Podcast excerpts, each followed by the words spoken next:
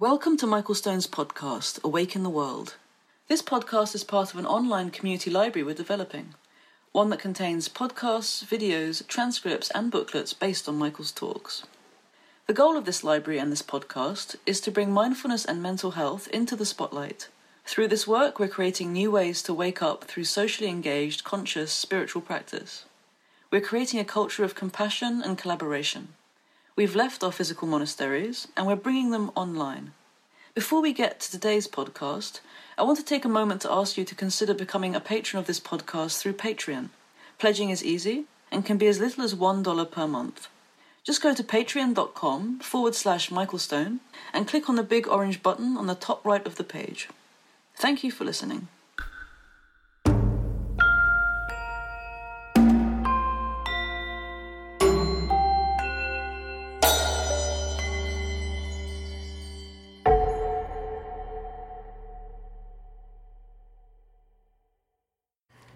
And last week we explored the precept of honesty. And usually that's translated as uh, truthfulness. And as we explored in the last video, I like to use the term honesty to really look at our lives honestly in body, speech, and mind, to be able to experience our moment to moment lives from a place of stillness and from a place of honesty. Today, the precept I want to explore is asteya. Uh, this is usually translated as not stealing. And Dogen, a wonderful Zen master, translates it this way The self and things of the world are just as they are. The gate of freedom is open. The self and the things of the world are just as they are. The gate of freedom is open. And at center of gravity, the way we translate this is being satisfied with what I have. This is the precept, or this is the vow, being satisfied with what I have. Another way you can translate this as is not a, in, in the negative term as non stealing, but as not taking what's not given freely. This is a nice way of translating it also. Not taking what's not given freely. I remember once having a monk visiting my home, and there was a small coffee table in front of a couch, and there were many books on it. And I noticed that he never picked up those books to look at them. And I asked his attendant about this once, and his attendant said that he wouldn't pick up those books uh, unless you offered him those books. Some traditions take this very far. In the Jain tradition, not taking what is not given freely is also used in farming or gardening, where if there is fruit on a tree, it won't be picked until that fruit drops um, and then it, it, can be eaten. Um, there, there's an old teaching this reminds me of a, a Buddhist teaching about a farmer who was so eager to make his crops grow that he went out at night and he pulled the shoots of his crops so that they would grow faster, and obviously uh, he lost his harvest. And I think this is a helpful image to, to keep in mind that, that we can only be in our lives in the pace of our lives. And sometimes stealing comes from really being out of the rhythm of one's life, where we move from a place of scarcity when we're out of rhythm with our lives, rather than or a place of interdependence, or might even say a place of abundance, seeing the world as full rather than seeing our lives as empty uh, in the negative sense of emptiness. And um, that's why I like this translation being satisfied with what I have. This is the vow or this is the precept of not stealing. Um, I've gardened a little bit in my life, growing vegetables, and I do every summer. And, you know, farming or gardening, I've never been a farmer, but a gardener gardening is really just sometimes it feels like just showing up at the right time. uh, knowing when to water at the right time, knowing when to plant at the right time. And it's also remembering what we did last year and what crops worked where. And lately, I've been thinking about practice in terms of time, where one of the ways we break the precept of not stealing has to do with time, not giving time to our lives, not being in time. I think impatience is a form of stealing time. When we're bored or when we're feeling feelings that we can't tolerate, we become impatient and then we're stealing time. Um, a practice I like doing is really looking at our experience in terms of moments of time. And you can try this to listen to these words as words in time, or feeling a mood in your body as, a mom- as moments in time, or noticing your apartment as a moment in time, or noticing your child or your parent or your friend as a moment in time. And this is a nice little trick for the mind because the tendency of the mind is really the ego operates much like a tourist, watching experience and always trying to take a picture of it, trying to take a photograph of what's happening to catch it outside of the stream of time. So I think one deep level of understanding not stealing is the practice of coming into our lives and being one with time. There are so many ways that we steal time. Not listening, not taking care of ourselves, not being aware of the needs of others. These are all forms of, of stealing. The, the most famous story when we talk about the precept of not stealing comes from Ryokan, who was an 8th century Japanese hermit and Ryokan lived in a very small hut and didn't have any belongings. And one night, when Ryokan was out walking, a thief broke into his small hut and stole some clothing and some other items. The very few items that he had were stolen.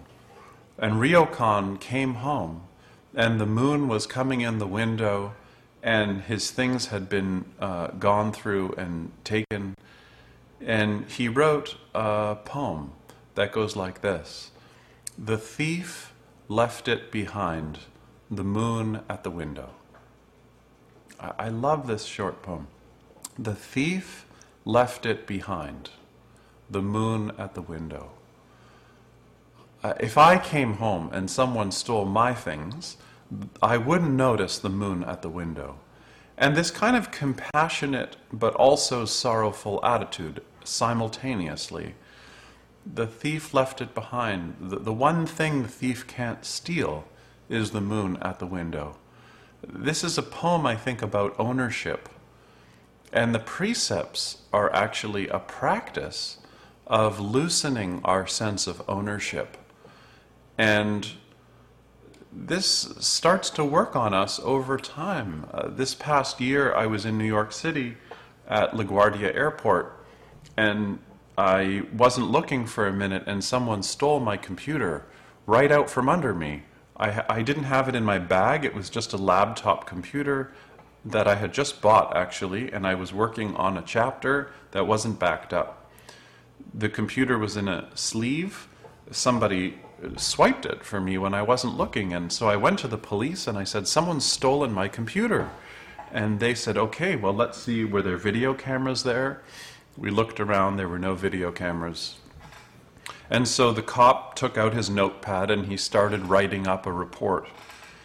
And I was, uh, as he was talking, I noticed his, his gait and how his, his posture was so heavy and how his spine was so out of alignment from the belt and the weight of the handcuffs and his gun. And I kept looking at his gun.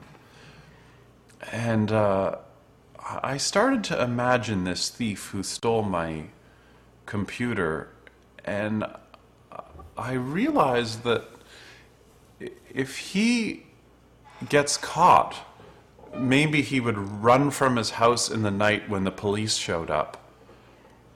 And he could get killed. Or maybe he would have to go to jail and it would be terrible for him. And maybe he has a child that he needed to get money for. Or maybe he has a drug addict uh, uh, partner. Or maybe he's a drug addict and he can't kick it.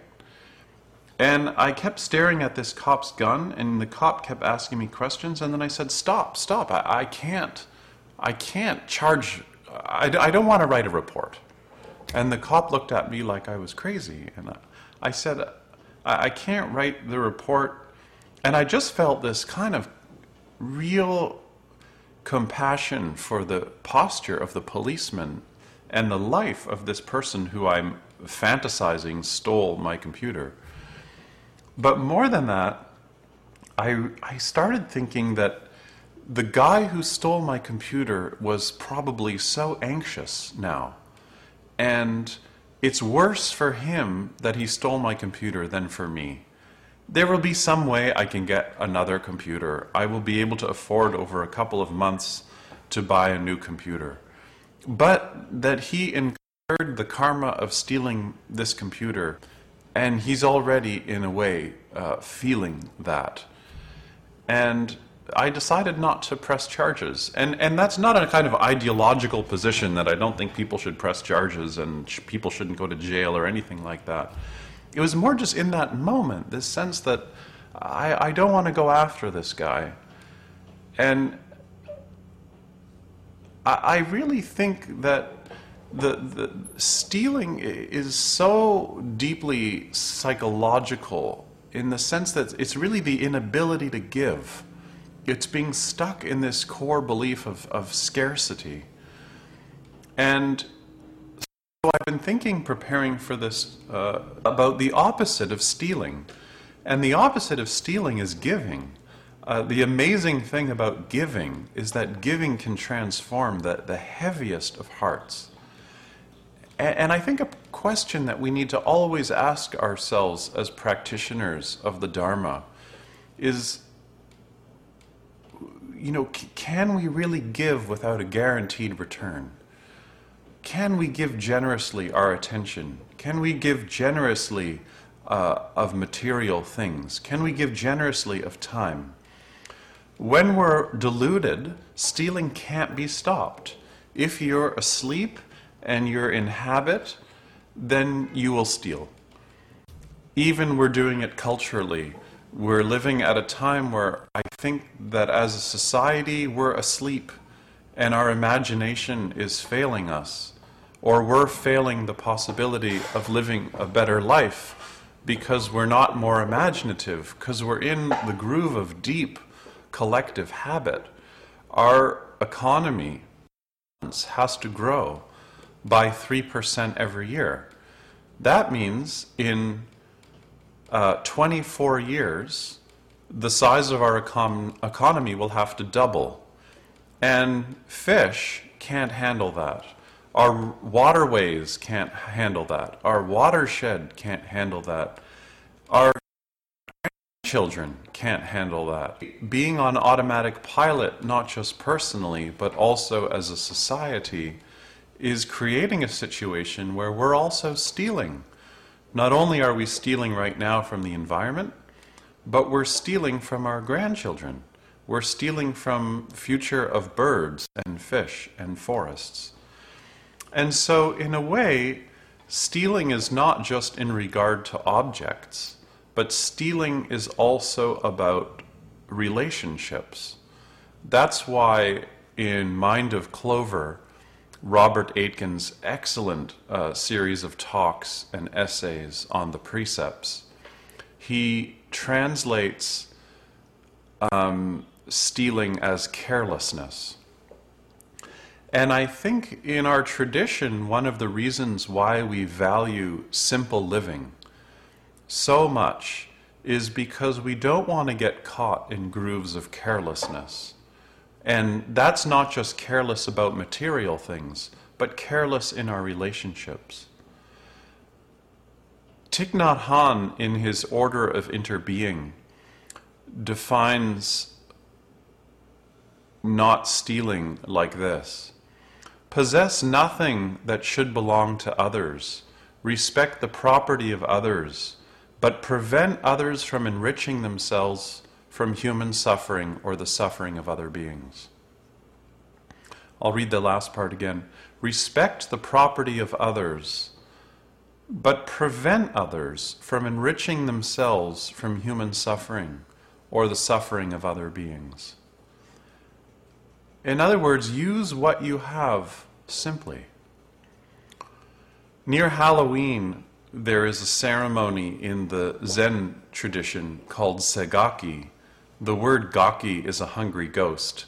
This is somebody whose belly is very, very swollen and whose throat is malnourished and very, very tiny, like the thinnest straw. And because their throat is tiny and their belly is bloated, they're always hungry. Sometimes they're depicted as being able to swallow only tiny portions of food, so they're never satisfied. And at other times, when they have food around, when they bring it to their lips, it turns into blood and and blood, some, sometimes you see images of blood smeared down the chest of these ghosts. Or uh, if they have food around, it turns into hot coals. Um, sometimes you see them at a banquet table loaded with abundant food. And when they sit down to eat, they discover that the handles of their utensils are three or four feet long. So when they pick up huge portions of food, they can't get it to their mouths and they would be able to reach across the table and feed each other, but they're so consumed with their own desire that they can't see the needs of others. They're so consumed with their own hunger and their own self satisfaction that it never occurs to them to use the tools or utensils on the table to feed others. And this refers to the human condition that's never satisfied with what we have. And again, this is true internally that there is a hungry ghost in all of us that no matter what we try and give to that ghost, it's never satisfied. And being able to really learn, being able to really see that there's some part of us that can't be satisfied, is the heart of the precept or the heart of the vow of not stealing. To be satisfied with what we have involves appreciating that there is a part of us that can never be satisfied.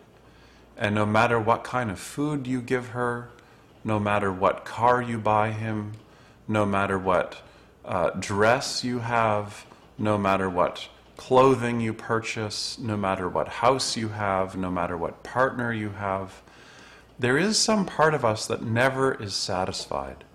And to really open to the way desire just feeds on more and more desire starts to really get into the deeper level of the precept of being satisfied with what you have. To practice not taking what's not given is to, to look at the mind of attachment, to look at the mind of craving, to look at the mind of accumulation and really know its weight whether the attachment you have is to material possession, whether the attachment you have are to different states, whether the attachment you have where you have a hard time being satisfied is to certain kinds of experiences or what you hold on to as your identity, it's a burden. And it's the opposite of giving. And really, what's the most fundamental thing you can give? the, the most fundamental thing you can give is a, is a body, is a self that's satisfied. What more profound thing could we offer our culture than the practice of being satisfied? When you settle your body and you settle cravings, we start to touch 10,000 things, which is a Zen metaphor for being touched by the infinite possibilities of the world. So when I breathe, bacteria perishes by the millions. I can never not kill. When I live, I try to best my best to be honest, but I will always have some delusion. And now the third precept, asteya, not stealing. Being satisfied with what, with what I have, the only way to be satisfied with what we have is to make contact with the place in us that can't ever get satisfied. And then we begin to see ourselves as interbeing.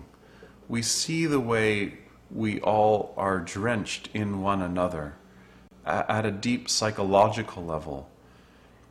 And then the precepts, in a way, uh, transcend themselves. We become really absorbed in the path. When you're really giving yourself over to meditation, for example, it's, it's not really a question of doing meditation or not doing meditation, it's just fully giving your attention to breathing. You just plunge into your life freely.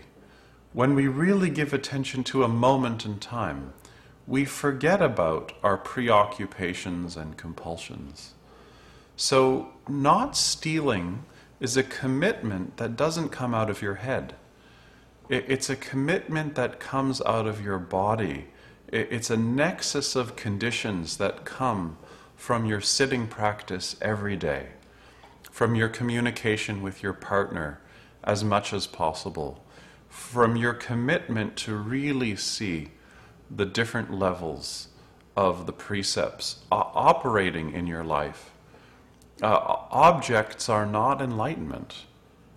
Uh, food is not enlightenment. Your mind is not enlightenment. Other people are not enlightenment. Enlightenment is the nexus of all these conditions. It's the way we inter are, it's the way we inter exist. And when you start to feel interbeing, when you start to feel how we interexist, you won't be motivated to steal.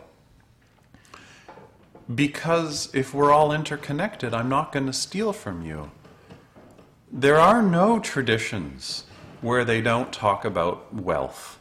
Every tradition I know of talks about wealth. I used to live next door to a Hindu temple, and the main god was the god of prosperity. And yet, no tradition talks about hoarding wealth.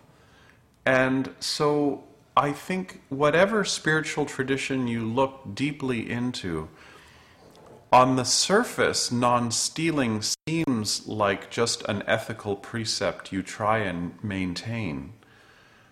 But then, at a deeper level, as we start to practice, we realize, as I was saying earlier, that to really practice non stealing involves contacting that place in ourselves where there is fear and where there's craving. Uh, in Buddhism, it's said that there are three kinds of gifts that you can give. The first is material.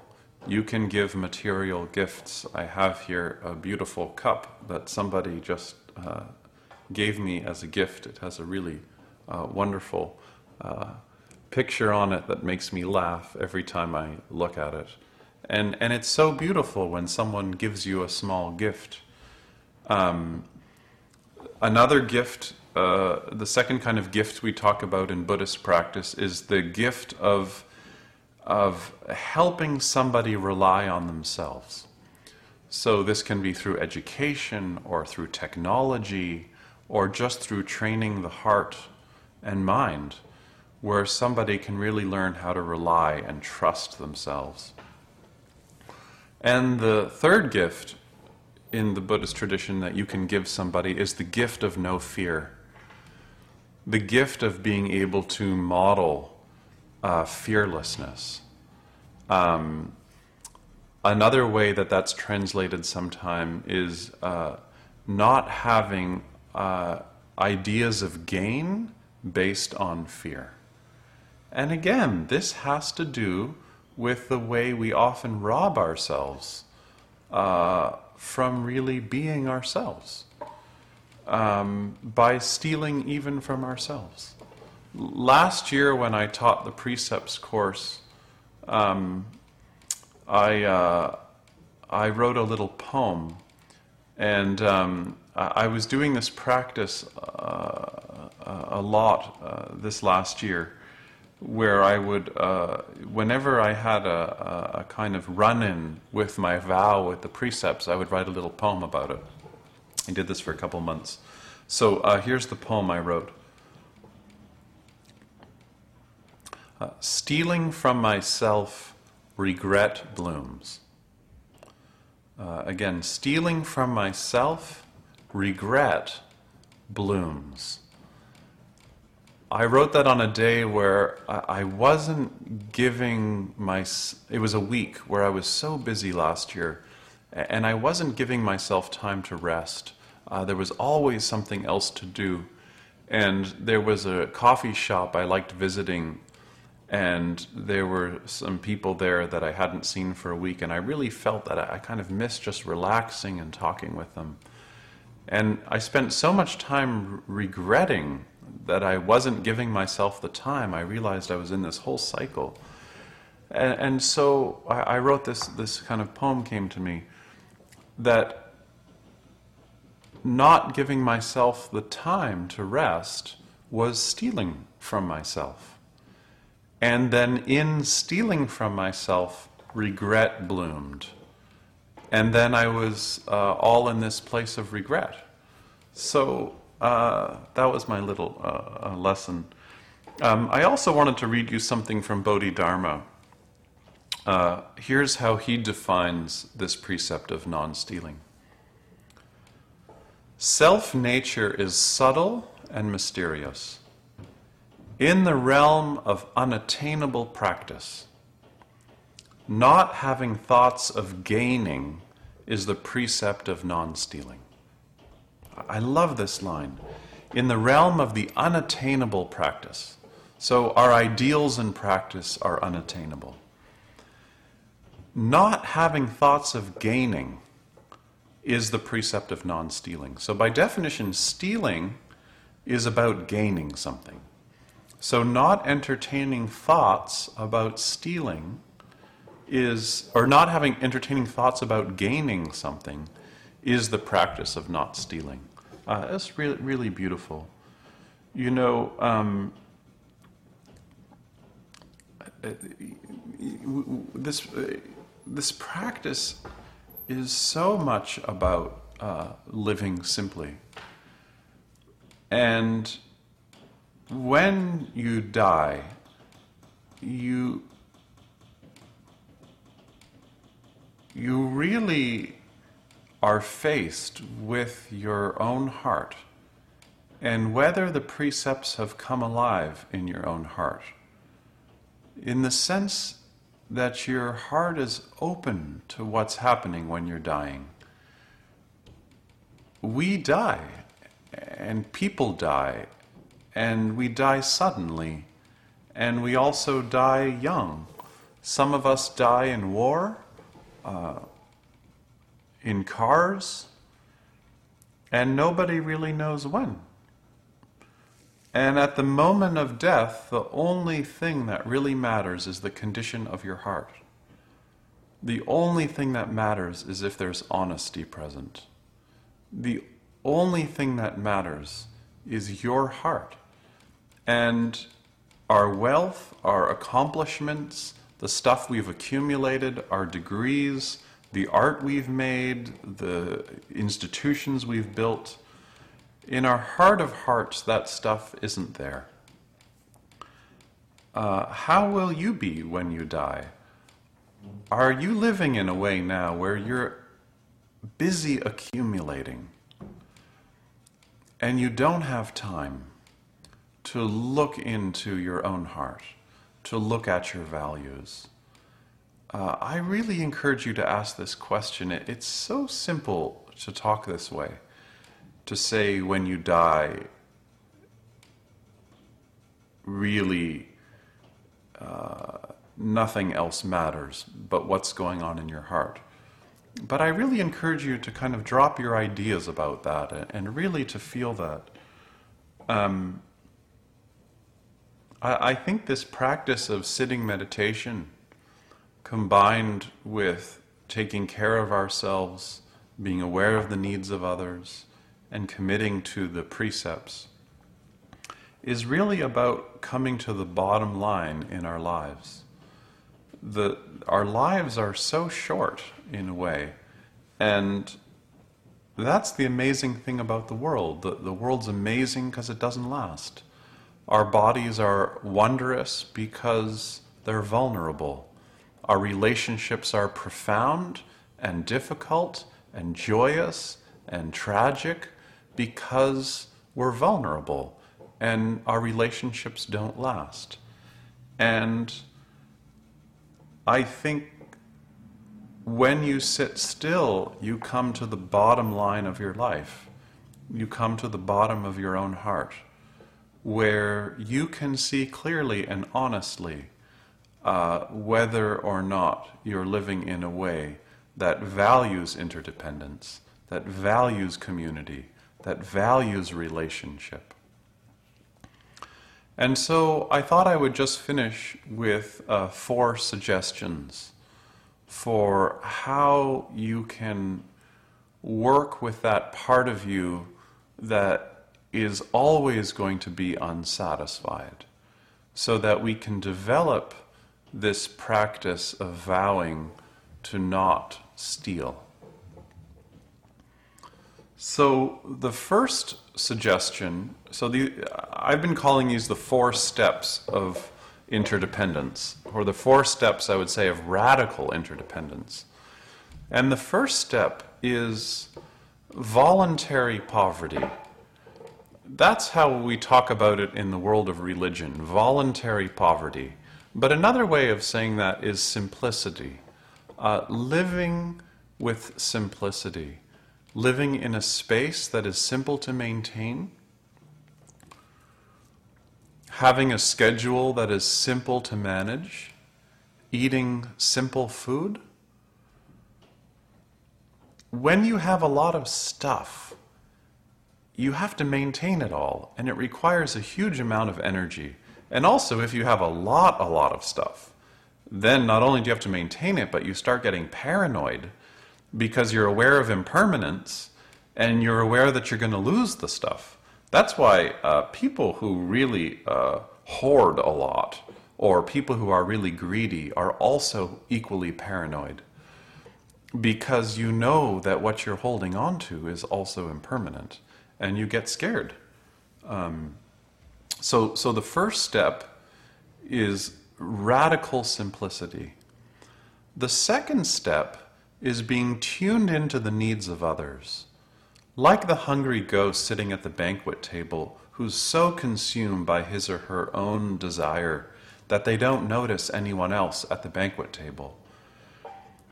Really, to, to live in a way where you're tuned into your own needs and also the needs of others. If it's just your own needs, practice gets solipsistic.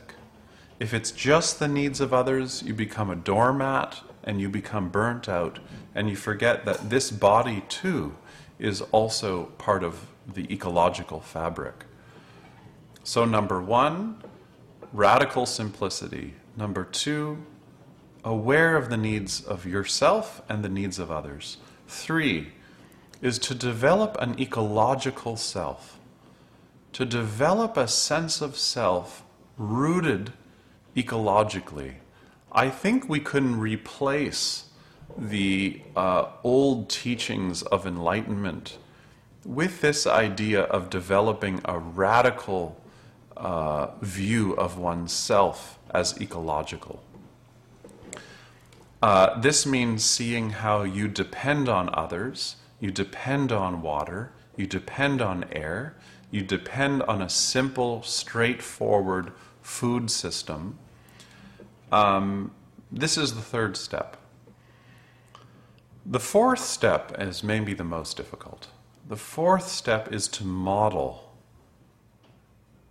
to demonstrate, to show your commitment to these previous stages.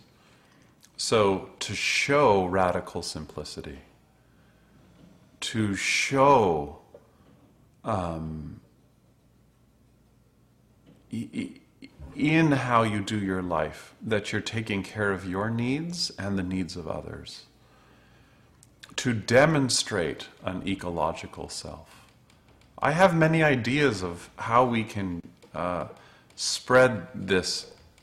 One thought I had would be to ask all the most well known yoga and Buddhist teachers who are seen as leaders to publish every year their income and their expenses so that we can be transparent in where our revenue comes from and what we spend our money on.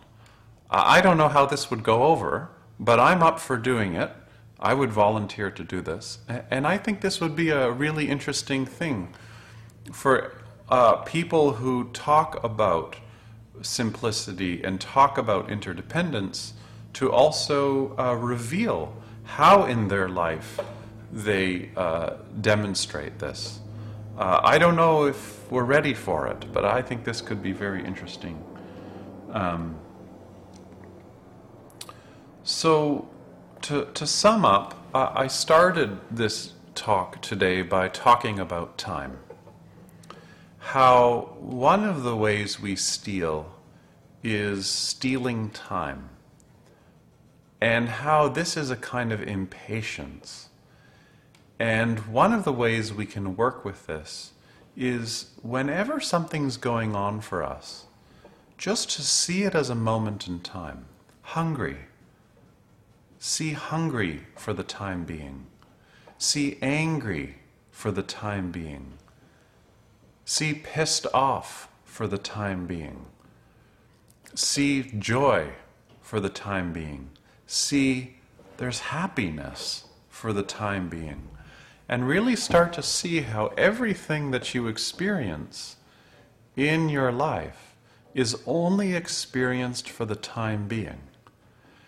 And this helps shake off the tendency towards gaining something, towards projecting ourselves into the future, to craving, is just to experience what we experience for the time being. Secondly, I talked about the hungry ghosts and how there is some part of us that's never satisfied. And to be able to start to get to know that part of you is the deepest level of the precept of not taking what's not given freely. Because when you are satisfied, the world seems whole. And lastly, this kind of uh, set of stages, if you will. And, and I, am just working out this idea now, and I don't know if when I finish filming this I'll think it's a bad idea, but this kind of idea of four steps of recognizing and embodying interdependence. The first step is simple living. The second step is being aware of your own needs and the needs of others. The third step is cultivating an ecological self, replacing the sense of enlightenment as trying to get up and out with the sense of horizontal awakening, where we wake up to the fact that what we think of as a self is not just constructed or co constructed by genetics and family, it's also constructed by our society and by our ecology. And fourth step would be demonstrating or modeling interdependence in how we live, in how we speak, in how we move through the world, in how we use money, in what we buy, in what we don't buy, in how we eat. And that way we activate the precepts. They're not ideological, they're not philosophical. The, the core of Patanjali's impulse, the core of the Buddha's impulse, is not to become philosophical. It's to take these precepts into our lives in each and every moment without getting stuck in the idea that the precepts are a philosophy. So, as I said earlier, not stealing is a commitment that doesn't come from your head.